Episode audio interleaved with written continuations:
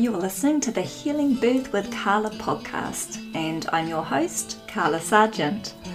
For the past decade, I've been working in the field of birth trauma support and education, utilising my background in midwifery and teaching, and putting my passion for story sharing to good use.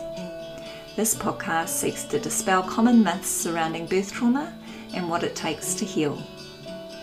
Each week, we'll be spending an insightful and inspiring hour together, listening to the stories of people who have journeyed from trauma to healing and discussing the insights of birth keepers who support others to heal. Whether you're new to the world of birth, a long-time parent, or someone who has an insatiable appetite for all things birth related, this podcast offers hope and love, guidance and peace, as together we explore how healing our earth begins with healing birth. But before we grace your ears with today's episode, I'm going to take this opportunity to say that if you're inspired to heal with me, or to train with me, or if you have a healing story that you'd like to share on my podcast, reach out to me via my website healingbirth.co.nz. As humans, we are also mammals, and like all other mammals, evolution has ensured that we are well equipped to birth in safe and rewarding ways with a very rare need for outside interference. In fact, disturbing our innate birth design in the countless ways us humans do often creates a lot more difficulties and harm than safety. Today's podcast guest, Lindsay Askins, knows a lot about mammalian birth. She shares with us how her decade long experience as a vet tech, witnessing untold births of horses and other mammals, led her to understand that birthing at home with a, without a midwife in attendance was going to be the safest way to birth her first baby, a profoundly life changing and positive experience for her. We dive into some great conversations about mammalian biology, about the mind body connection, about how disturbing a woman's birth and creating fear in the birth space can lead to all sorts of complications, including damage to the mother baby bond, and about the needless trauma that is created due to over medicalisation and obstetric violence. Hear about the Exposing the Silence project that Lindsay co founded with Cristin Pascucci from Birth Monopoly, and about the Birth Like a Mammal business that Lindsay now runs. She's a juicy and informative podcast episode, folks. Welcome, Lindsay, to the podcast. It's really neat to have you here today and chat to you across the screen. You're all the way over in, I've forgotten, somewhere in the state. Arizona. Arizona, of course, Arizona. um, uh, and this is our first meeting, but you know, I've followed a bit of your work online. I know a bit about past projects that, well, present projects, but that you were really involved with. Uh, which we'll talk more about today. Um, so let's just get into it. And I would love for you to start this off with just sharing with us a, an overview of your own birthing history and what drove you to uh, delve into the world of birthwork. Of course. Thank you for having me. I just remember when I first saw your Instagram, I was like, ooh, I need to get to know this woman. I think, didn't I send you a DM and I was like, hey. you did. yeah. I just, I really appreciate what you're doing first and foremost. So I think it's really important. And I get really excited when I find, I think I said this to you initially, when I find other people that kind of get it. Yeah. Yeah. There's some, there's some dots there within the world of like birth trauma and healing from that and why it's even happening that aren't getting connected. So I appreciate it when I find people that are connecting the dots. Yeah. The feeling is so be- mutual. Yeah. Thank you. Um, so birthing history, yikes. So I like to always start this now. 10 years ago, when I told this story, I I didn't tell this story. Um, I really kind of like um hid maybe my baby's my first baby's birth story. I didn't I felt like sometimes when I shared it, there was a lot of backlash or uh, judgment. Mm. And I'm sure you could say that about any type of, of birth you experience. But I think from where I was coming from back then at the time in advocacy work, I just kind of didn't talk about it. Anyway, now I'm at a point where I think it's really important that I talk about it because it really is why I'm where I'm at now. So, my first pregnancy was very, very, very unplanned, like very unplanned. And I know a lot of people say that, but I literally remember looking at the pregnancy stick and was like, well, shit, what am I going to do now? Like it just was like, I didn't know anything about any, I didn't know any of it. Um, I'm married to a man in the military, and he was actually on his first deployment when I found out I was pregnant. So he came back when I was over seven months pregnant. Like he missed most of it. Um, so anyway, long story short, my sister had had a home birth the year before. Um, she had uh, was in a state in America that now home midwifery is legal, but at the time it was quote illegal. And my father is an MD. So we all had a lot of preconceived, ignorant perspectives about this woman. And we actually referred to her as the witch doctor, which is so condescending and horrible. But like we were just, we were so ignorant. We didn't know what midwives were. We didn't know their level of expertise. My dad just assumed she had no idea what he was doing. He's a cardiologist, by the way. And he's like, Well, I've been to 60 deliveries. I'm like, Yeah, but that was like 40 years ago and you're a cardiologist. But you know what I mean? Just like that perspective that we're, we don't know anything about midwives. So Anyway, she had a long labor. And now looking back, I think it's because we were all there with our crappy energy. And I really think we were slowing her down. So now that I know what I know about mammalian birth and how that works, I think we were very much hindering her progress. At the time, none of us realized that. I'm sure the midwife did, though. so she had a baby. Um, almost exactly today, a month later, I got pregnant after I'd been at that birth, and I was not planned. And it took me a little bit to figure out that I was pregnant. So about six months into my pregnancy, my sister would kind of drop little seeds here and there, you know, because she'd already kind of done her research and she already knew about obstetrics. And I just Googled epidural one day and I was like, no, no, no, no. I don't, I don't want that. That looks ter- that's terrifying. I was terrified. Like, I don't want that in my body. What if they mess it up? No, no, like it was the needle and like where it goes. And I was like, nope. So that was like just the beginning of the rabbit hole that landed me into having, I hate all the labels we use, but like it was just my sister, my 10 month old niece by then, and my husband and I when my first baby was born. It was just us. And it was super low key and it was super primal and it was super in alignment with mammalian biology. And it changed my life like how I eat, how I live, how I work, how I see parenting, especially in America. Like it just, you know, it it pulls the the veil off, right? Like now you're like, oh, oh, like there's just all these things. So that that's that was kind of how that all came to be. Can I ask, did your sister's birth, home birth with a midwife, um, uh, go to plan? You said it was a long labour, but presumably she birthed at home, and that uh, surely influenced, um, you know, something within you around when you found yourself pregnant, like gave you some idea of how birth can look. Um, and but then you said you you birthed unassisted so you just had your sister your husband yourself mm-hmm. there um, which is quite a big jump i imagine for especially for somebody who clearly doesn't know much about birth you know you, you said you know like googling epidural for the first time like you know um so so I'm interested in what, why, why you chose birth without a midwife in attendance, and how you came to that because it's a, a pretty um, bold thing to do in a culture that says birth is inherently dangerous. I mean, you've got a, a doctor for a father who's you know, is spouting these um, this kind of rhetoric um, within your family home as you're growing up, no doubt. Mm-hmm. So so yeah i'm i'm intrigued how did you get there to be fair my dad is a pretty low-key doctor and we never went to the doctor growing up and we could be like growing a tumor on our arm and he'd be like ah it'll buff you know he was just very low-key but you know we didn't take a lot of meds my mom didn't put us on antibiotics we didn't you know we, we literally went there if someone broke a bone or needed stitches it was like what doctors are for so i just want to disclaimer give my dad a little credit awesome. um yeah, these are really good questions.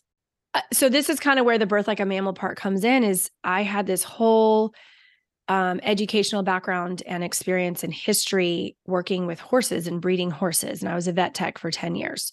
So I had witnessed mammalian birth trillions of times just with dogs and cats and horses and goats and sheep and pigs, like farm animals.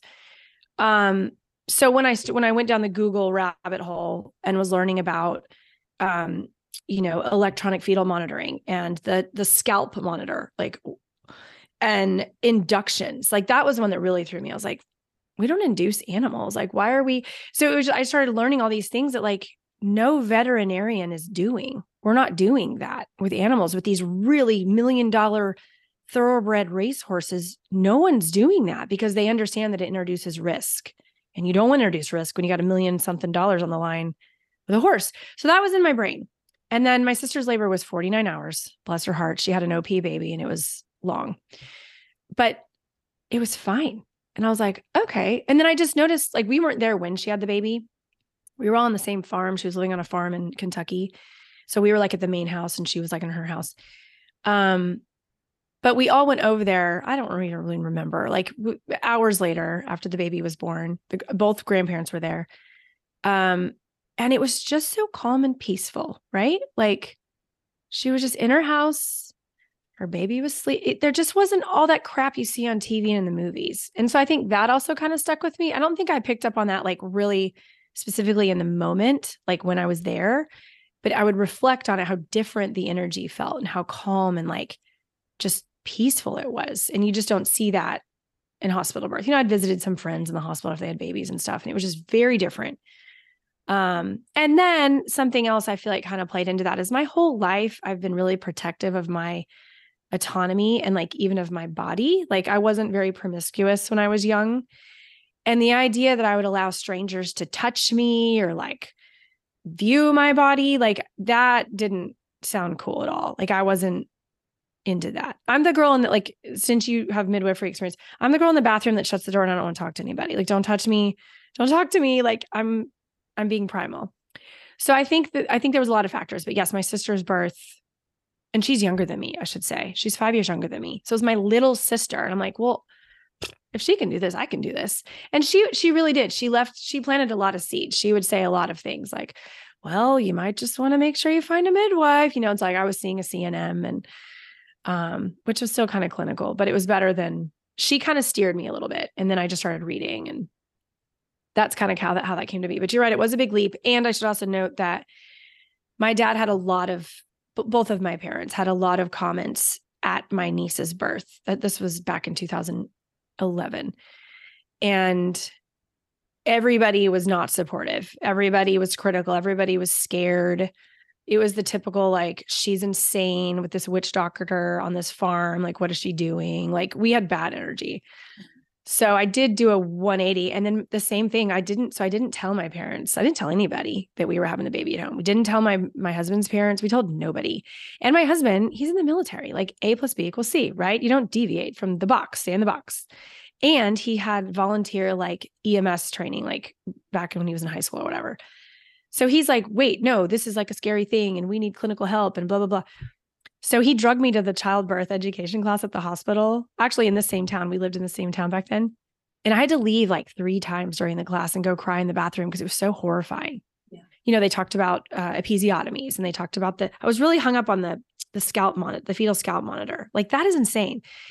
Um, just all the things. And then, you know, like taking the baby away and like cutting the cord too fast and all these things. And I was like, this is crazy. Like, what are we, none of it was like what we did with horses. So I just remember we left that childbirth education class and he, I was like 35 weeks or something like that. And he took my hand in the parking lot. Remember, he'd been gone. He'd only been home for like a month at this point. And he goes, We're having this baby at the house, aren't we? And I was like, Yep. I'm not going in there. um, and this hospital is particularly terrible. Like uh, most of this town agrees. Most people here, if they have the means and resources, they go to San Diego or Phoenix for medical care. Like it's not, it's not great. So there's that. Um, and then you said, oh, unassisted. So because of that, we live in this tiny town. There's there's no mid back then. Um, the laws have changed, but back then, I believe so. Arizona does not allow CNMs, do they? Yes, they do. Arizona allows CNMs to t- attend home births, um, but none of them would do it here at the time. And there's no CPMs here still. So my options were to find somebody out of Phoenix because going to San Diego is weird because then crossing state lines and their licensing and all that. So I tried. I, I was 36, 37 weeks and I called some midwives and they were like, yeah, uh, we're booked. You know, like they were like, what? Why are you calling me right now? So it was like alone at home or that scary hospital. So we we picked alone at home and it was the best decision of my whole life. That's awesome. That's amazing. Like, and I think especially um, given that you didn't know other people who were doing this this was this was like you took what you knew from your own personal experience of birth which was mammalian birth or horses birthing um, mm. other mammals birthing and you applied it to like the realities of um, you know modern day birthing and and you know western culture. Um and went hey you know a plus b does not equal c you know like this is not fitting. This is not matching what i understand birth to be. And yeah i'm a human but i'm a mammal. And why mm-hmm. would why would we be doing these things to humans that are so not necessary for other mammals? And just I just love the kind of, you know, um, just raw, like grassroots kind of like, you know, it's just birth. it's just birth. Yeah. Yeah. I yeah. think I remember, I still think this now, but I remember going, I feel like a veterinarian would be more suited to handle a woman having a baby than any of these OBs. Like Insane. the knowledge the veterinarian has because they've seen true mammalian birth and like almost all the obstetricians have not you know? Even even the the nurse midwives in hospitals most of them have never seen a mammalian birth. Yeah right? So. it's it's appalling. I mean here in new zealand you know home birth is an option. We do have um you know it's all funded by the government and whatnot. Mm-hmm. so if you want a home birth midwife and to birth at home that doesn't cost you extra or anything like that. Um and yet, you know, having been through the midwifery system myself, because I was a midwife, um, and I wanted as much experience with home birth as I as I could have as a student, um, because I knew that was more the path that I wanted to go down, uh, and I was really really fortunate. But still, I witnessed so much. Um, oh, that was done unnecessarily. I mean, you know, you talked about the fetal scalp electrodes and the inductions and the um, epidurals and the this and the that, and uh, it felt super wrong and uncomfortable. Um, and as I, you know, as the years have gone on and I've learned more and more and more, um, I now fully understand why. Um, but yeah, what so many midwives are coming out of that training never having witnessed a physiological third stage of labor, never having attended a yeah a, a truly physiological birth um, mm-hmm. at all. Uh, so no wonder there's all this fear and mistrust of birth and a woman's capacity to birth. Um, and yeah, I, I, I hear your sentiment around, you know, um, veterinarians would probably be better suited to uh, supporting labouring women than um, than you know doctors or midwives, perhaps a lot of them out there. But um, but that discounts the very real impacts that unrecognized, unprocessed um, fear around birth has on a labouring woman's experience. So, um, you know, like, sure, we can um, yeah unless we've unless we've done unless they've done the work to unpack their conditioning uh, and their own understandings of what safe birth um, looks like feels like then yeah like whoever's caring for them is going to have to navigate those undealt with fears. Um, you know? Yeah you're nodding away. You get what i'm yeah, saying. I am I, I think that's a lot. And that's, I mean, this is this, we could talk about this for 5,000 hours, but that, that right there, what you just said is a big component. I feel like in hospitals where when the care provider barges into the room and there's, there's no reading of the room. There's no like, what do the lights look like? What is she doing? What sound is she making? Is she in a contraction? What's the partner doing? Is there a doula? What's the doula doing? Mm-hmm. Is anyone talking? Is she in the bathroom? Like there's no, they just barge in. Mm-hmm. And that right there tells me that this care provider has no understanding of the the vulnerability of labor and birth, which does invite fear if you don't feel safe. And so when you barge into a room and you aren't taking note of what's happening, sounds, temperature, lights, all of it, you don't understand the fear that you just brought into this room that makes the cervix close up. Absolutely. Which means you don't understand mammalian biology or mammalian birth, which is like, why are you here? just like, exactly. you know what I mean? Exactly. The, the, the physical process of birth, right? Like we talk about uh, the uterine contractions and the cervix opening up and the baby moving down through the pelvis. We don't talk enough about the very thing that controls that, which is, is hormones and what um, controls those hormones, which is the mind. How safe do we feel? How much fear do we mm-hmm. feel? So when someone is failing to progress in labor, uh, we shouldn't be saying we need to like force her uterus to start contracting more with some um, I was going to say syntocin, and in the states it's pitocin. Pitocin. Yeah. yeah. Same thing. Same thing. Yeah. um, but we should instead be saying, what does she need in order to mm-hmm. feel safe? You know, ask her that. What is is there something that is that is causing you to feel fearful at the moment? How can I support you to feel more safe? And if only we kind of really understood and respected the very important link between the mind and the body in labor, my goodness, would we avoid shit tons of trauma mm-hmm. and needless interventions in birth. Yeah, because the animals out there, the you know, the mammals that you're talking about, they don't fear birth. There's none of no, the, but know. if they become fearful in birth, guess what? They quote failure to progress and they get up and run. Yeah, yeah. That that's why that's there. And so yeah. when you it's the adrenaline oxytocin thing and it's like how do you go to however many years of medical school and you don't understand that oxytocin and adrenaline are not friends? Yeah. They don't hang out.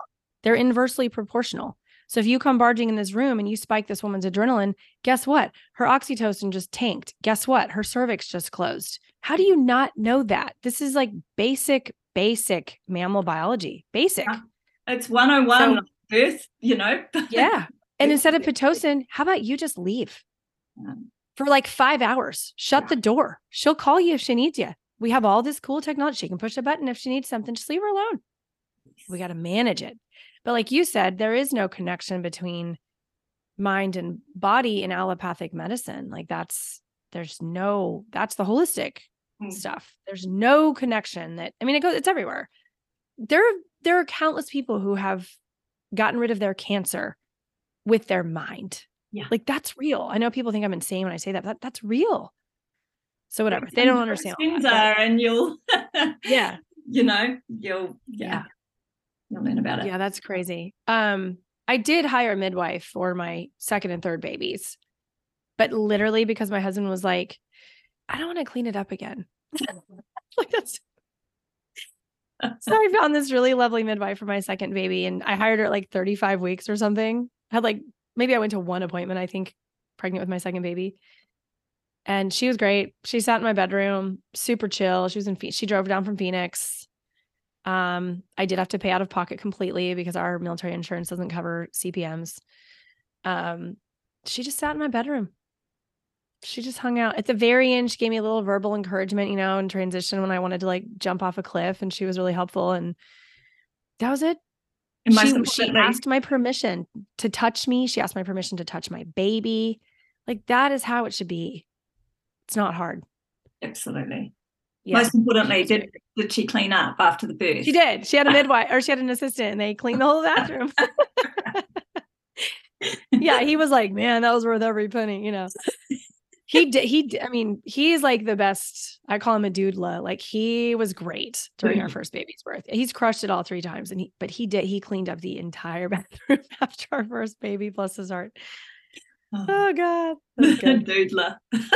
Doodla. Yeah so that's kind of like i'm doing a lot of like i do a lot of dad doula work with my doula clients and like i've gotten a lot of information from him. Like mm. hey what was scary to you when we had our first baby? Hey what did you understand? What did you not like just asking him questions and so he's contributed a lot to that, but he's really great. I mean, I've seen a lot of dads, you know, at labors. It's kind of 50 50, you know, some of them are sitting in the corner and they're like, why am I here? And then some of them are like all in, you know, I'm sure you've seen the same, but it's just personality, I guess, or where their fear level is, you know, what they're afraid of. Yeah. Yeah. I, my first, go ahead. I was just going to say, um, yeah, to round it off, like tell us about your third birth. Um, but if you've got something to add.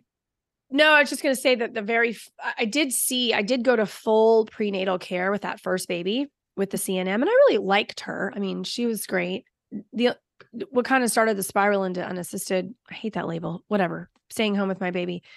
the first time she came in at like my, I feel like my husband was already home, like 33, 34 week appointment, like pretty late. And she was like, So I'm not going to be here when you have your baby because my daughter's due around the same time. And I'm like, I feel like your daughter's due date probably hasn't changed this whole time. Like, why are we just now talking? Like, I had a relationship with her, you know, and that was really important to me. I didn't want to just get whoever was on call. Like this was when I was still planning on going to the hospital.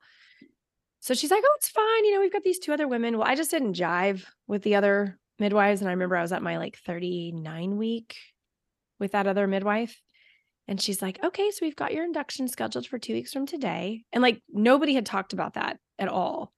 And I was like, "My induction," and she was like, "Yep, for your 41 weeks," and I was like, "Well, why are you doing that?"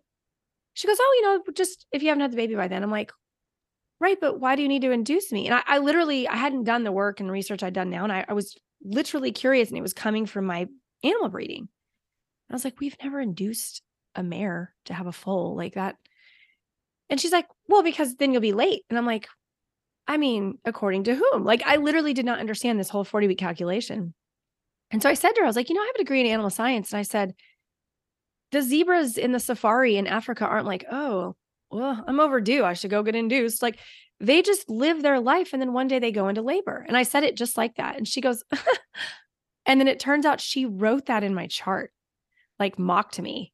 Patience says she doesn't need an induction because the zebras in Africa don't do it, or something like that. Wow. And I was like, whoa, okay, well, you don't need to be at my birth because you clearly do not understand mammalian biology. like, yeah. So that's kind of that was another like push to just stay home and and then she yelled at me. I had the baby on a Thursday night. I think I called her on Saturday because Monday would have been my next appointment. I was like, hey, I just want to let you know the baby came. And I was like, oops, happened really fast. Like I just kind of, it was a 19 hour labor, but I just told her it happened fast. And she yelled at me on the phone. Like I actually had to hang up on her because I was two days postpartum and she was like yelling at me on the phone. I I think she thought I hired a home birth midwife and like, you know, didn't legally do what I was supposed to do with my care or whatever, but never saw her again. That was it. well, no wonder you were not particularly eager to share about mm-hmm. your experience uh, with the wider community. Yeah. Yeah, I kept it real hush hush. And then, of course, we called my parents. Hey, the baby's here. My dad's like, Well, you know, you're really lucky that this worked out okay. And I'm like, Okay, here we go. And then I had a girlfriend, she brought us a meal and she was a NICU nurse back then. And she's like, wow, you know, th- this was really risky. You're really lucky that this worked out. And I was like, can everybody stop poo pooing on my happy party? Like, yeah, and somebody celebrate me for being yeah. You know, a new mom yes. and doing an amazing job of birthing my baby safely into the world. Like, but you're right, Carla. I think that's why I just stopped telling her story because that's what I would get for a long time anyway, I don't do that anymore. Though I just tell people they're wrong. They don't know what they're talking about. But I didn't have that confidence. Yeah. You know, initially, yeah. I was just really happy. So anyway, oh, third baby. Sorry. Um, we were in a different state. I hired a CNM because my insurance covered it. Um, I really like her. Like she and I work together professionally. She's lovely. At the time, she was not a mother, which gave me pause. Um, so when I went to kind of interview her, have a consult initially, I was probably three months by then. And I kind of told her that. I was like, I'm just a little hesitant because you haven't given birth. Like, that's a big one. And so she's like, Well, tell me about your other baby's birth. So I did. And she's like, She's like, Well, who am I to tell you how to give birth? You've already done this twice by yourself. And that was like, okay, you're hired. Like she gets it. And she she did. She I almost didn't call her. She's like, you better call me. And I like almost didn't call her. But it was the same thing. My husband just wanted someone to to be there to like, he just didn't want to do it all by himself. Um, and she did. She sat in the corner of my room. She videoed it. I have a video because she videoed it. She was not near me. Um, but my baby was a little, she came out real fast, like fetal ejection reflex. It was a three hour labor start to finish. It was really precipitous and kind of like where you feel kind of stunned afterwards. Like I'd heard women talk about that. Like I, it was a little too fast for me. I feel like I couldn't keep up. Like at the end, the contractions, there was no breaks between them and it was just transition was really intense. Um, and so that she shot out and I was in one of those inflatable tubs, which I'd never been in before. The other two were born like just literally in my bathtub. And she came out so fast, she kind of bounced off the side of the inflatable tub. So thankfully we are in that instead of a bathtub. Um, and I think I pulled her up too quick because everything was just going really fast. And she just needed a minute to adjust. You know, you're supposed to pull them out of water a lot more slowly than I did. Um, but I was just so glad it was over. And so she just was kind of like, she was fine. She just wasn't adjusting as fast as I think my midwife felt comfortable with. And so she had me get out of the tub. And that was, it's crazy how much just that little that little mo just getting out of the tub really disrupted things. Like I noticed a difference in bonding with her than my other 2 mm-hmm. And it was like, wow, if just just getting out of the tub, I was still holding her. Just getting out of the tub was that disruptive to that mammalian imprinting. Imagine like like the C-sections and the the mother baby separation for days and all that. And these women that are like, "Oh, I didn't have enough milk." I'm like, "Well, did they take your baby from you?" Yeah. Well, yeah, if we took a foal out of a stall and brought it back to its mother three days later, she probably wouldn't nurse it. Mm. Honestly, mm-hmm. she might kick it. Mm-hmm. So I, I felt that on such a lower level. Just I just wanted to hold her and just sit there and have that moment. She's like, well, we got to get out. And she's like getting the stethoscope out and doing all these things. And I just knew instinctively like the baby was okay. And so I was a little bit irritated that that was being interrupted. Um, that was a that was a learning moment for sure for me like how mm. much just little tiny things can really disrupt the process the way it's designed to happen were you concerned at the time about the amount of time it was taking for your daughter to you know start breathing come into the world no I knew she needed some help. So I flipped her over. I thought, well, maybe she's got some fluid because she came out so fast. And, you know, by then I'd been a doula for 10 years and I'd seen a lot of stuff and I knew a lot of stuff. Um, but the cord, I mean, the cord is doing what it's supposed to do. She was pink. And my first baby was born very quiet and still, just like that. And she just kind of looked around. She didn't come out crying. Mm. And this one, they have similar personalities, ironically. Um, and this birth was similar to that. And I just kind of flipped her over and was patting her. But the midwife, and I get it, she's got boxes to check and litigation, and she has a responsibility to fulfill, which is why I would never want to be a midwife. That's a lot and she need, she wanted to get a stethoscope on the baby to make sure she was okay. And she was. And as soon as we got out of the, the tub and all of that disruption happened, she was crying. She was fine. And I just wanted to get back in the tub. You know what I mean? I just wanted to like go back to that moment. I was trying to like hang on to that that moment that like is so amazing and you only get it just for a second and then it's over. Mm-hmm. It never comes again. Mm-hmm. So that's my only regret with that. But uh, but other than that one moment, everything else was, you know, very undisturbed and in alignment with biology. Awesome. Tell me what path you were. So you were a doula at the time. Uh, during that um, phase of your of your life, from becoming a mum um, through to, you know, you've had your third baby now. Did you continue to do doula work? Um, tell us what path your birth work took from from there on out. So I did mostly birth birth like doula birth doula support um when I lived in San Diego. And then in New York, um, I attended my last hospital birth in September of 2018. And it's a long story. We don't have time for it, but it was unnecessary trauma and obstetric violence and caused and preventable hemorrhaging and just all that mistreatment, condescending language. It wasn't good. And I just left there just so deflated and traumatized again. I have so much secondary trauma just from all I've witnessed. I'm sure you can relate. Um, and I just knew I was like, I can't, I can't do that anymore. I can't go to hospitals anymore. So that in 2018, I just pivoted um, to home births only, which in New York State was great because CNMs attend home births there and it's normal, you know, compared to some other states in America.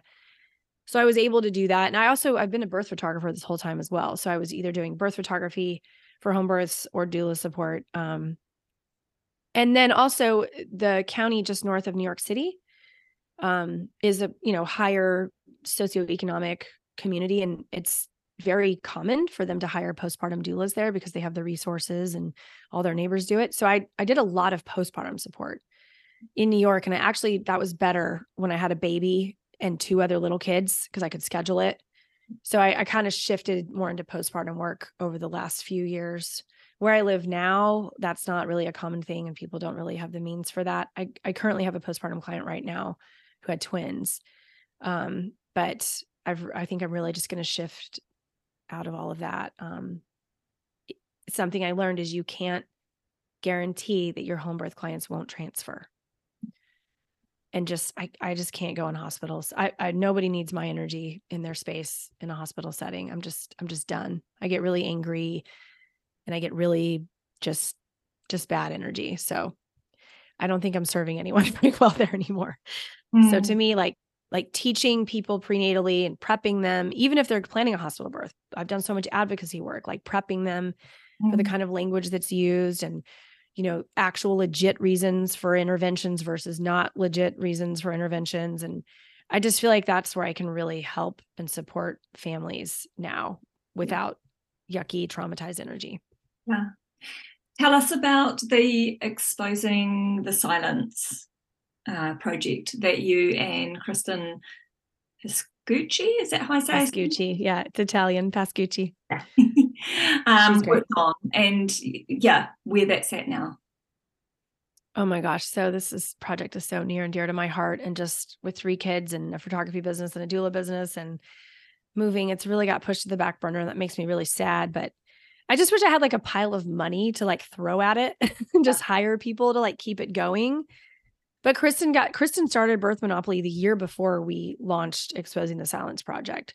So at that time, she was still kind of getting it going. And now she's just very, very busy with it all. And she helps people, you know, legally with um, obstetric violence stuff. And she does some education and whatnot. So her plate's just more full now, like mine, than it was when we founded it. So neither one of us can really keep up with it even though we want to um but we that started in uh we left for the the maiden voyage in May of 2015 um I had reached out to her probably in January of 2015 I'd had a baby June of 14 my second baby and we moved when she was 2 months old so I'd taken like 6 months off just trying to like get moved and settled and I had a really hard time adjusting to two babies mm. way more so than one baby um so I was really kind of like getting my ass kicked there for a while. Um, and I realized I was like, Lindsay, you need like your creative outlet. Like you need to go do something else besides stay home with these kids all day because you're gonna go crazy. So my husband was working like 14 hour days. It was crazy. So I reached out to her. I was like, hey, do you need help at Birth Monopoly? Because it was like, I don't even think it was a year old yet. No, it wasn't. She's like, actually, yeah. So I was kind of helping her with emails and social media and stuff like that. And I had photography or photographs she could use for her website and stuff. So then I went to a yoga class and I was like, I just want to do something like with my photography for birth trauma. And um, I don't know if you know that project, Humans of New York. Yes. Yeah. Great project. It was kind of new back then, but I, Brandon, I believe is his name. He's just incredible. Like I just loved reading people's stories, right? Like, so that was kind of in my head. And then there's this other project called the Veterans Vision Project.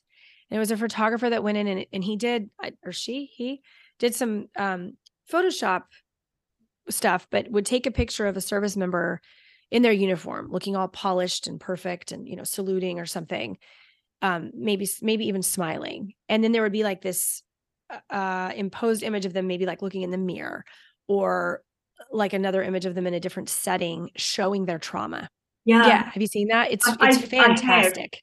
Yeah, I'm sure though what I'm thinking of maybe it's not the same project, but um, I've seen that image alongside one of like a nurse um, looking in in the oh.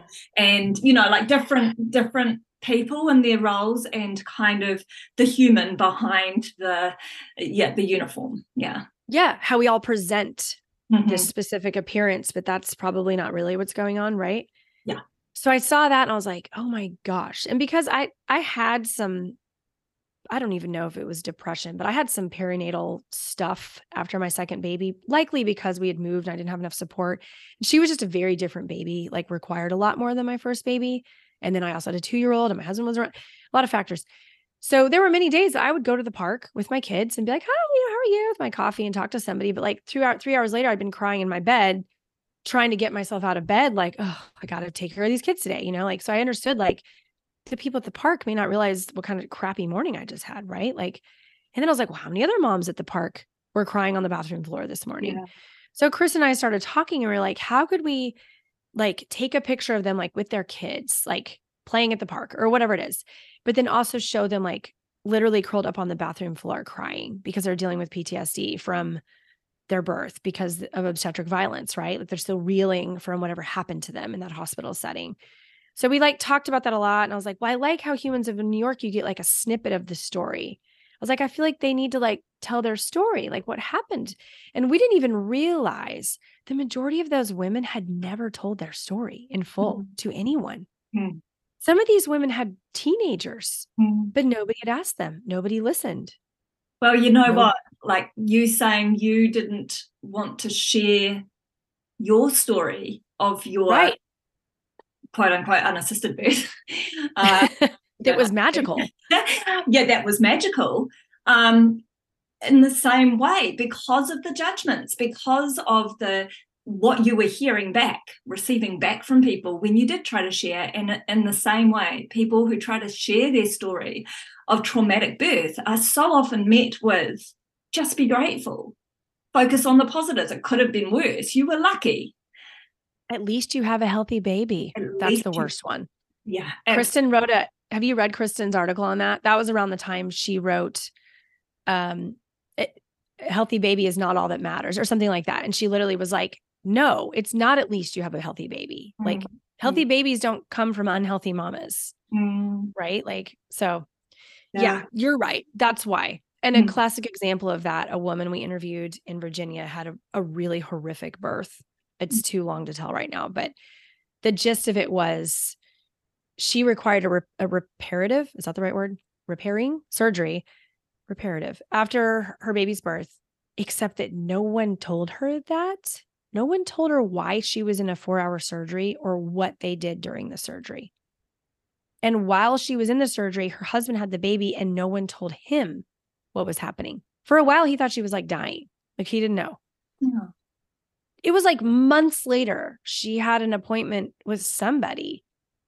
I, I don't remember. And they were like, No one told you what happened? And she was like, No, I don't know. And they had to like repair her perineum. It was really bad. And no one told her. Mm. So the the she tried to talk about that early on. She had like a family member that came over to visit her, like at the house. After, I mean, the baby was a week or two old and she was trying to piece together what had happened. You know, they knocked her out, general anesthesia. She doesn't remember anything. She doesn't remember meeting her baby. Mm. She's having trouble nursing, blah, blah, blah. And she tried to share what she was feeling with this family member. I think they were standing in the baby's room and there was like a pretty blanket over the baby's crib that somebody had given her. And this family member, I think it was like her aunt or something, looked down and was like, oh, This is such a pretty blanket. Who gave this to you? Right after she like dumped her guts about what I don't know what happened to me. Just changed the dialogue completely. So by the time we met her, her baby was three years old and she'd never told the whole story. Mm.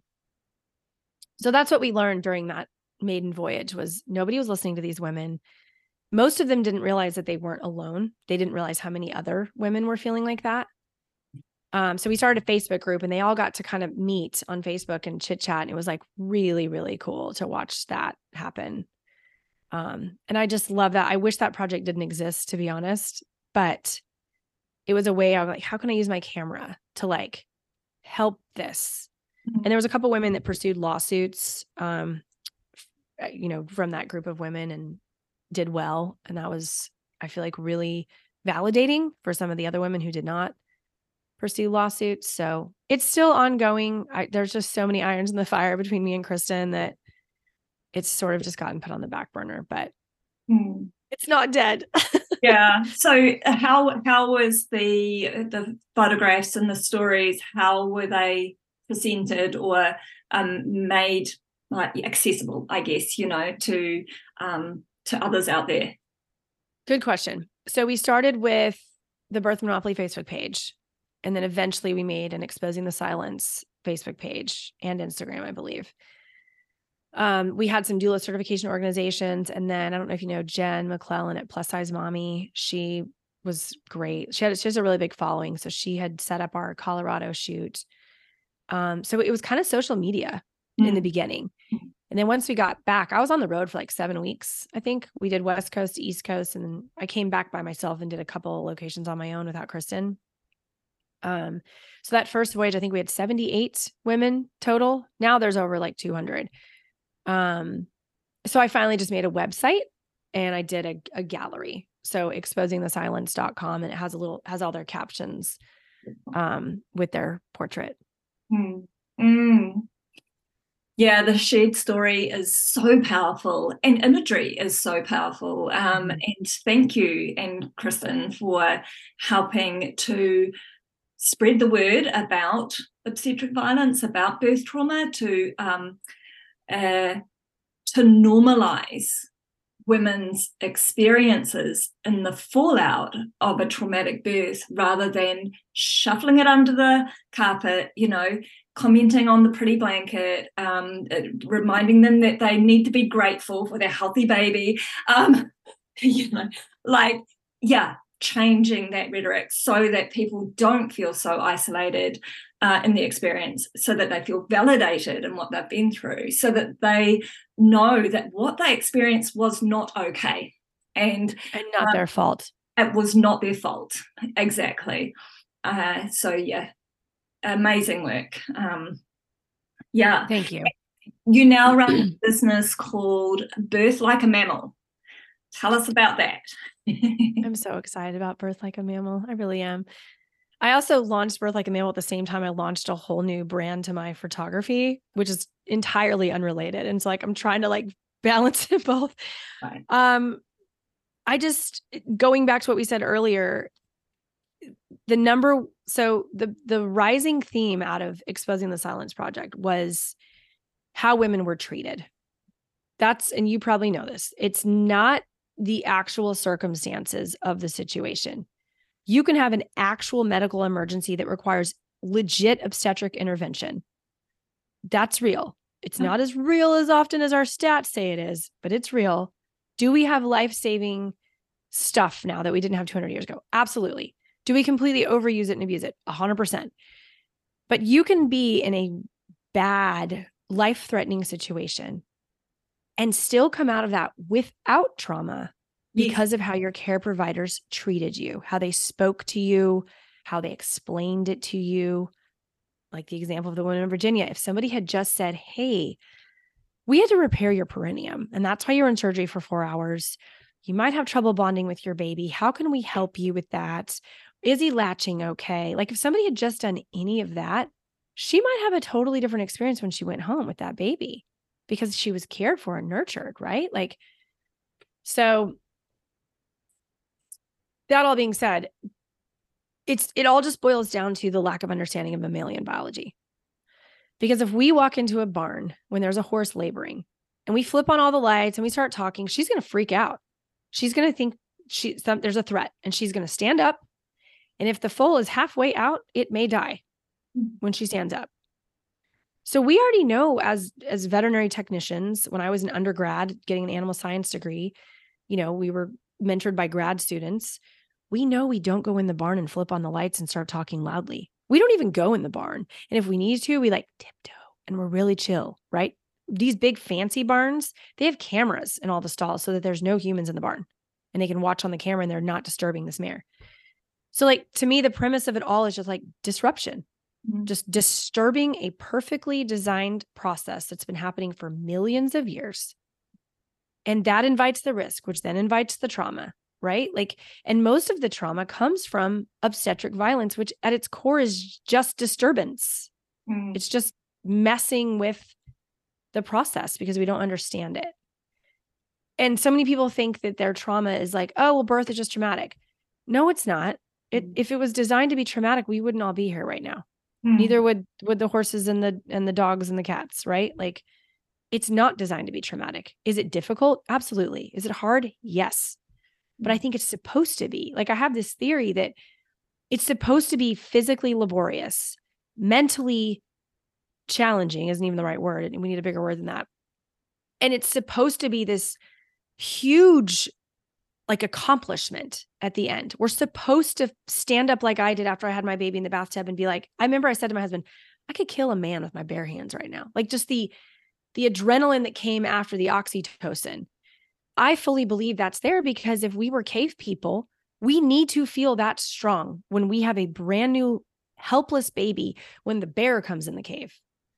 Like it hasn't been that long in history that for evolution to change. And that's some that's a whole nother conversation too. Like people don't even realize like your baby's screaming its head off when you lay it down by itself because it doesn't know it's in a four-sided home with heat and air conditioning and locking doors. It has no understanding of that.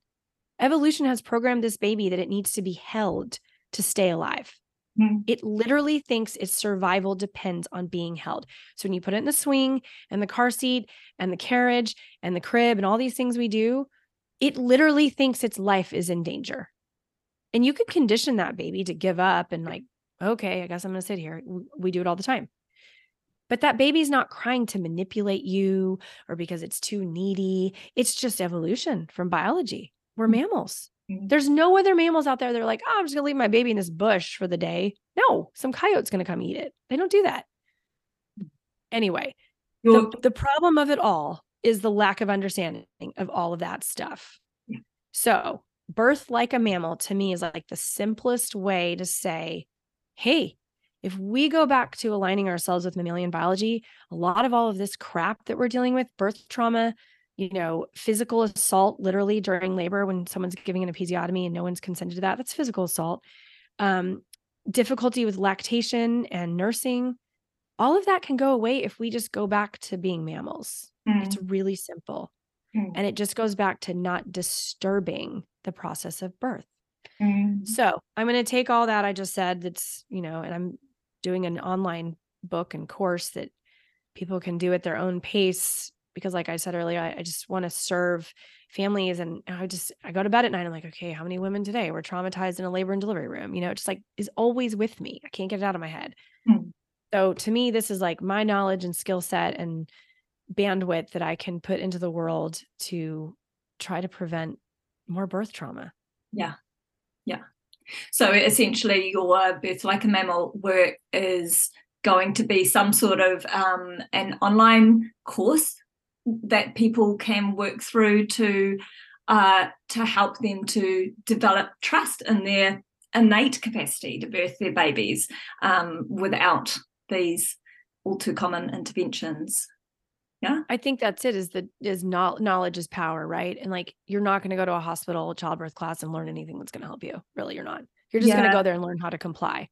Well knowledge is power but it's also that knowledge is increasing your sense of trust in yourself which i mm-hmm. think is is so key because it's that that knowledge is reducing that um that fear that we mm-hmm. have because of this culture of birth that we grow up in you know most of us haven't witnessed all those horses giving birth and what what you know what is needed to protect their sense of safety in birth um, most of us have grown up hearing about the you know hospital births of our um, friends and families um, and and seeing you know women on their backs with their legs in stirrups with doctors with masks you know telling them to push push push push push. And you know that's what that's what normal sounds like to most of us um, growing up eh, eh, you know in this day and age. So that knowledge yes it's power it's power because we are taking back uh, we're unlearning the, the the wrong stuff that we have have been you know been encouraged to believe as we're growing up. Um, we are developing a sense of of trust in our birthing capabilities. Um, and the more sense of trust we have, the yes, the more power we have, and also the more safe we feel. And and that sense of safety um, allows a calm nervous system, and that's what we need to like get that oxytocin flowing, right, and keep that adrenaline at bay. Um, yeah i i so loved what you said about your theory around why birth is challenging and i've talked about this on a number of my podcasts so um, listeners will probably have heard you say that and be like oh that sounds a lot like what carla says perfect. And i guess i the one thing i would add like yeah 100% agree and um uh, the one thing I would add is that we come out the other side of uh, of an undisturbed birth, going, yeah, fuck yeah, look at what I just did. Look at what my body is capable of. Look at what my I am capable of when I listen to my body, when I trust my instincts, when I trust my intuition. And so, yes, we are, like you said, primed to protect our our infant. Um, but we are also primed to trust ourselves as instinctively knowing how to mother them, right? Not exactly. just protect them, not just protect them from from the dangers, but you know, to to feed them, to pick them up when they're crying, to um, just know how to respond to their cues. Uh, and when when birth is disturbed, um, and you gave an example of a, like a very what you know pretty minimal disturbance uh, um, to the after the birth of your third child, where um, just those first moments were interfered with, and you felt you felt a significant difference in the ability to bond with that baby, and at least initially. Um, so yeah, like you said, magnify that by the kinds of interventions that are taking place for the vast majority of births and you know in, in Western culture at the moment.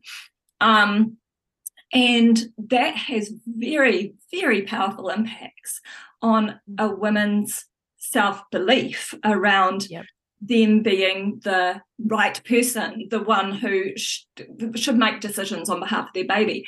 So they, yeah. they, they come into motherhood completely lacking in self-trust. My body mm-hmm. failed i failed at birth. So I, you know now i'm failing to bond and i'm failing to breastfeed. Who am i? Like i need that i need outsiders to tell me what to do. I'm terrified. This this baby doesn't even feel like mine. A lot of people feel like that when mm-hmm. they've had a, a traumatic birth. Um, you know, like, and shit, no wonder there's so much uh, anxiety and hypervigilance and like just terror for a lot of new mothers and tears. Yeah. But yeah. Yeah. Yeah. Yeah. I love that you just said that because I, that's something else I really am careful who I say that to because people think it's a judgment but I just noticed that first year of my mothering how different I mothered my baby, how easy my milk came in. I nursed my baby. Did it hurt? Yes, it hurt. I had bloody nipples two weeks in. Sucked. The first month was terrible. But it wasn't terrible enough to, for me to be like, oh, I'm not doing this. And this isn't a toot my own horn. This was a like case study in biology. I, parented my baby different. I was very confident in my choices and decisions for her. For example, I have not vaccinated any of my children ever, and that we don't need to get into that. But like, there was not a single person that was going to sway my decision on that.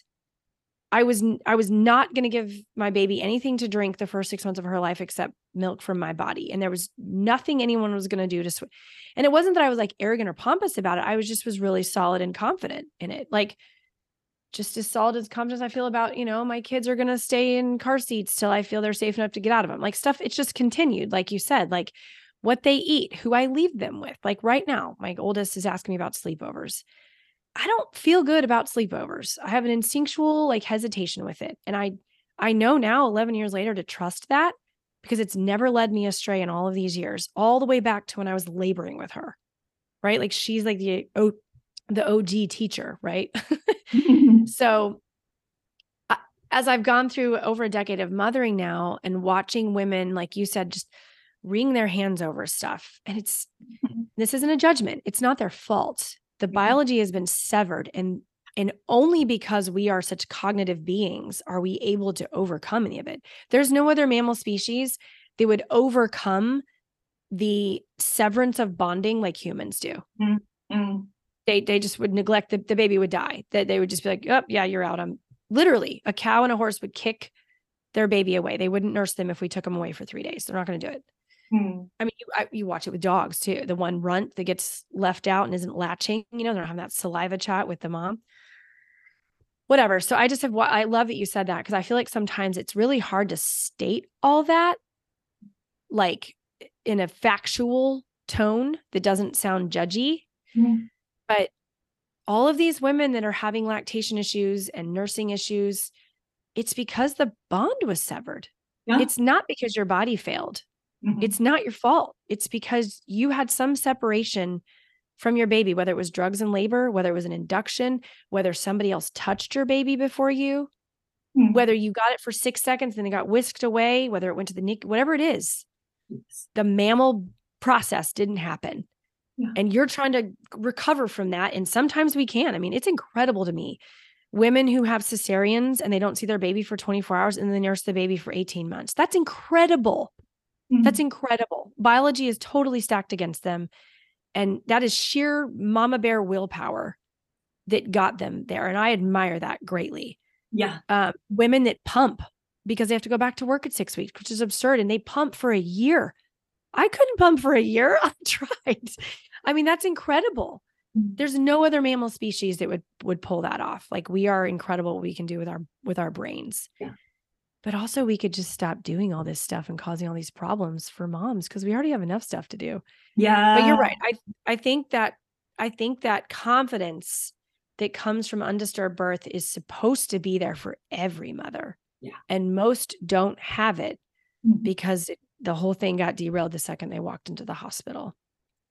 And another rabbit hole is I kind of think that's by design so that we'll keep going back to the pediatrician and outsourcing all of our what Mm. should be intuition to Mm. other people because that makes other people a lot of money. That's a different topic for a different day, but I, I like that you commented on that that you know that trauma that occurs for a lot of women that um, means that they struggled with bonding with their baby and intuitive instinctive mothering um, is repairable um, you know and i want to add to that that part of that repair is learning um, about why your Mhm. trauma and your lack of bond was not your fault. Um, what, you know, understanding just a little bit of the physiology around that can just remove so much guilt and shame and self doubt. Uh, because I think that so many new mums must come out into motherhood believing that there's something inherently wrong with them. They are lacking some sort of mothering gene or like i'm just not cut out for this. Like m- my mothering experience looks nothing like those images um, i'm seeing on social media or the stories i'm hearing from other mothers in playgroup or whatever. So there's must be something wrong with me. And i just want every listener to know that if you are struggling with the fallout from a traumatic birth experience and you are struggling to bond with your baby or to breastfeed or that you can find healing and that healing will help to um, improve your bond with your baby. It will help to reestablish trust in yourself.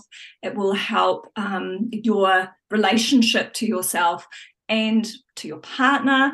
Um, and you can birth will absolutely be different next time with this newfound understanding that this is not your lot and this isn't the end of your story. Um that yeah that it's unfair what happened to you but um it doesn't need to be like this if you were to have another baby. Yeah. You're so right. And I, I would like to point out also, I think it's really helpful that when you seek, I think I think you need other women to help you through that. Cause I mean, you're taking care of a baby. And I think it's really important to find somebody who understands what you said, the physiology Mm, of what happened. Yeah. You know, someone who understands the disruption that occurred within the pipeline of mammalian birth. Yeah. There's a lot of therapists out there, and something we learned in exposing the silence project is there's not very many therapists that understand undisturbed birth, right? Yeah. You need Yeah. to find somebody who gets that, who maybe had birth trauma themselves and they worked through it. So they understand what you're feeling. Maybe they had a subsequent better birth. And so they know, oh, this, these choices over here. And again, that still sounds like, oh, it's victim, you know, you made bad choices. No, you went in and trusted people that you should be able to trust. Yeah. Yeah. But they don't understand what's happening. And all of this crap that went down is not your fault, but you can make a diff- different choices next time Mhm. um you can I, I have like a thing i do with my clients like questions to ask your care provider to try to figure out where their perspective or their philosophy of birth lies and when you see some red flags like nope that's not it go to the next one and then even like you said just just learning we don't have to outsource birth to other people Mhm. and it's fear that holds people back from having the birth I had with my first baby. Like my husband was scared, but we just learned more. Mm. And the more you learn, the more your fear is quelled, right? In any topic, not just birth. Mm. Um, and I think that, like you said, when you hit that fear head on prenatally, and then you you get that confidence during labor and birth, then when you hit the next fear block, whatever it is, you know, your your kid's sick, there's an accident, I, whatever happens, you have that foundation now because you already worked through it prenatally. You got through that birth and you got that mammalian confidence you're supposed to have, and now you have all those tools in your toolkit, so to speak, to handle this next thing Mm. instead of just continually outsourcing your parenting, your kids' health to Mm. somebody else. Yeah. I, it's all fear based, but it breaks my heart that the majority of women leave birth and they don't feel the way people who leave undisturbed birth feel. And they don't even know that they don't, they don't even know. I mean, you see the woman in the store. I start sweating when I hear newborns crying in public. I just want to pick up the baby. Like I'm having like a physiological response. And this mom's just, you know, shopping, looking again, not judging her, but Mhm. she is detached. Mm. Be- I already know right away that she either had a C section or something traumatic happened, that she's that detached from her baby's cries. Like we're not supposed to be detached from our baby's cries. Yeah. Yeah. Yes. Yeah, I really appreciated what you said about um, to heal from a traumatic birth. It can be super helpful to find a, a someone to work with who really understands birthing physiology, who understands all of the things that we've been discussing around, you know, the mind-body connection and how trauma um, impacts the ability to bond with our babies and all these things. I think that's so key, and this is what I feel is unique about the the birth trauma support work that I do and that I teach others to do. So I have a, um, a training program I offer called Healing Birth Practitioner Training, which is where essentially I'm training up other people who are birth passionate people like us um, who want to be able to help guide people in their healing journey or help mitigate you know birth trauma from happening in the first place um, and a lot of what i teach and a lot of what i share and when i'm working with people one-on-one is um, is about birthing physiology is Mhm. about all the stuff that we've been talking about about mammalian birth essentially um, and yeah like it is it's so beautiful to see um, or such a relief to see how many people I I can feel I can see the weight lifting off their shoulders Mhm. when they learn that when they understand what why they struggled to bond with their baby why they felt numb when their baby was first put on their chest or into their arms you know and understanding that from a physical perspective and teaching them what they can do some tools to help you know bring on that oxytocin to help um, develop that bond more and that sort of thing. And it's like you know it feels so good. We need Mhm. more people who understand this stuff. If the birth trauma healing work that I do inspires you and you're interested in either pursuing a similar avenue of work for yourself or you'd love to extend your knowledge base around birth trauma healing as an added string to your birth worker bow, you're going to want to check out the Healing Birth Practitioner Training Program that I run. The feedback from past graduates has been amazing, and honestly, this aspect of my work lights me up no end, knowing that there is a growing tribe of trauma informed, holistic birth healers out there powerfully impacting the lives of many struggling new families.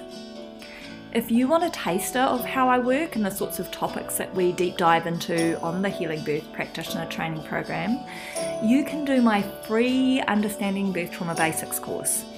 It's around six hours of lesson recordings with a beautiful printable workbook that invites you to reflect on the lesson content. Check out the links in the show notes to learn more about my free and paid training opportunities. And yeah, and it has felt like a lot of my work for the last, I've been doing this for about 10 years now, um, has been all ambulance at the bottom of the cliff work, which is is gutting. You know, I want to be doing more preventative stuff. This this past year, I developed a program called Soulful Birth, which I imagine is it's kind of like an online antenatal uh, series. Um, but I imagine it covers a lot of the same things that you're talking about with regards to be like birth like a mammal, what you're producing there. It's like helping people to um, understand how they're designed to birth and how to support that physiology and um, and yeah like undoing all those conditioned beliefs around mm-hmm.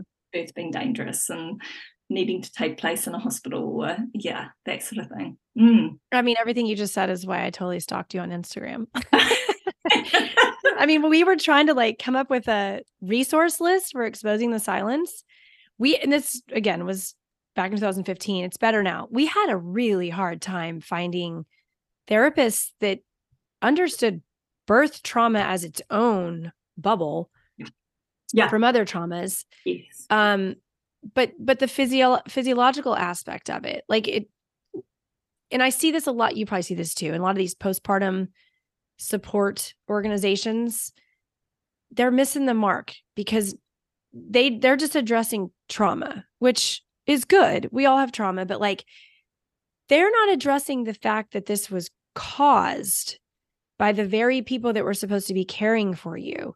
And it's preventable by not even birthing with those people in that system. And and those people, most of them really believe that they're doing the right thing and they've all been they, they're doing what they were trained to do and they they think they're helping us. I don't want to slam care providers. There are some really bad apples out there like everything, but for the most part, those the staff at a hospital really believe that they're helping you. Mm. But often they're causing trauma and problems that otherwise wouldn't exist. One of the women in our project, this is like my favorite analogy ever, and I always like to share this. She said her like birth trauma from obstetric violence is like standing at the top of a flight of stairs. Mm. Somebody comes behind you and pushes you down the stairs, and then they run around and catch you at the bottom, like, oh my God, thank God I was here to catch you. Yeah. It's like, well, or you could have just not pushed me down the stairs. Like that yeah. is obstetrics. Yeah. Let's yeah. get you in that induction. And then, you know, 26 hours later, when you come out of the OR, oh, good thing you're in a hospital so we could save you in the right. OR. And it's like, yeah, but if I wasn't in a hospital, I would have been induced. So yeah, that that disconnect is there with a lot of these postpartum support groups. They don't, they're not talking about you have trauma because of how you were treated and not cared for. Mm-hmm. It's not because you had a baby. Yeah. That's not the problem. Yes. It's not be- simply because you have an episiotomy that you're not healing very well physically from. It's all here. It's not, it's because your autonomy was taken from you. It's because you lost control. It's because somebody was overriding your sovereignty around your body and your baby. Like that's some deep stuff. Yeah. That a lot of therapists do not understand. So I think, yes, can you hear, heal from birth trauma? 100%. You have to be with the right people though that understand that. And I love what you're doing, Carla. I think it's really important that we teach other people how to do that. Um, part of Birth Like a Mammal is a podcast, and I talk about that a lot. And you know, maybe some some point down the road, I'll teach people how to do that too. But it, it's very important that you, just like it's very important who you choose to be at your birth. If that didn't go well, it's very important who you choose to help you heal from yeah. that birth. Absolutely. Mm-hmm. Yeah, all of these interventions that we know uh, that you know the rates keep going up and up, and yet the rates of infant, you know, mortality and morbidity are staying very stable. They are done. Those interventions, those countless, you know, um, inductions of labour or cesarean sections or you know operative deliveries they are done in the name of safety. They are done mm-hmm. because people are led to believe that they need to have those interventions in order to have a safe outcome for their baby. Mm-hmm. These things are not improving safety outcomes. And if we look at the safety from a holistic perspective, rather than just like a they're alive or dead, they have, you know, physically poor outcomes or physically good outcomes. Um, but the holistic sense of safety which is includes emotional psychological you know spiritual well-being um, then i would say that these interventions that are done in the name of safety are causing a shit ton of harm a shit ton of needless harm um, and you describe that perfectly. You know, somebody pushes somebody from the top of the stairs and then runs down the bottom and says, just as well, I was here to catch you. You know, like if you didn't push me in the first place. uh, so, you know, I'm, I'm sick of this narrative that people are leaving the birth space with, which says, I had to have my baby rescued from my faulty body. Like I am sick of it. It is it is just the furthest thing from the truth. And if they were, if true informed consent was respected and honored, like, you know, that legally it should be, um, then people would know the true risks of inducing their labor just like they know the risks of not inducing those are those are always spelt out loud and clear and often kind of exaggerated um, but i have yet to have worked with somebody who had um, you know, the the entirety of risks associated with an induction of labour um, spelt out to them before they totally agreed to their induction. Yeah. Yes. Yeah. No one no one comes in as like, just so you know, this induction raises your chance of a cesarean by 300%. No one says that, yeah. but it's 300%. You are three times more likely to have a cesarean if you have an induction that's elective and unnecessary. Yeah. Yeah. yeah and nobody says, you know, you, uh, you're likely to have more problems bonding with your baby. You are right. likely to have, um, you know, postpartum anxiety. Um, you are likely to struggle more with breastfeeding. Mm-hmm. Like these things matter. The leading cause of maternal deaths in a lot of parts of the world is suicide. We are not mm-hmm. appreciating the importance of mental well-being for new mums. Uh, and you know, the this lack of appreciation for our ability to birth as the mammals we are um, is is causing a lot of uh, yeah a lot of this mental ill health um, and that has very very real consequences uh, mm-hmm. you know? There's a lot of layers. I mean even just no one i shouldn't say no one most people don't know a repeat cesarean is actually more risky than a vbac yeah, right. in most cases. Yeah. If you need yeah. stats on that, my girl Jen at vbacfacts.com has all kinds of stats. I did her course years ago. Yeah. But no one no one talks about placenta accreta, you know, mm-hmm. that comes from repeat C-sections and how that's actually way more risky and potentially fatal than a VBAC. Yeah. And then, you know, you go in for the VBAC, like, oh, we got to assess your VBACs. No, you don't. You don't need to do all that. That's not a thing. And then you were saying earlier, like all the things they do at least in America, because we're very litigation happy in this country, it's highly annoying. The majority of the decisions that OBs are making in hospitals are not based in science or mm-hmm. health. Mm-hmm. They are based on an insurance policy and previous litigation. So if you take a woman to the OR and perform a cesarean, if she comes back and sues you for whatever, fill in the blank, when you're in court with the judge, if you did a cesarean, you quote, did all you can do. Yeah. Right. You're good. Mm-hmm. Listen, my dad's a doctor. These people are real people. They have families, they got bills to pay, they got a mortgage, blah, blah, blah. Okay. I can see why these care providers get backed into a corner that they may not even want to be in. And they're doing procedures and making decisions they may not fully believe in. And they also may know it is not based in science or health, but they're stuck because of their hospital insurance policy, their own, you know, malpractice policy it's a, there's a that's a whole other conversation topic it's like Yeah. a lot of the stuff we're doing in hospitals it's it's about litigation Yeah. it's not about moms or babies at all Yeah. that's a that's a huge problem and Mm. then we in America I haven't looked up the stats for New Zealand lately but we have a rising maternal mortality rate Mm, rising mm, I mean, that alone is like maybe we should all pause and see what's going on with obstetrics if our maternal mortality rate is rising. And then Mhm. it's like three or four times worse for Black women too. And it's like, Mhm. hello, should we all push pause and maybe talk about this? yeah, yeah, totally. So, yeah, so many layers. you and I could we could talk All day. all day.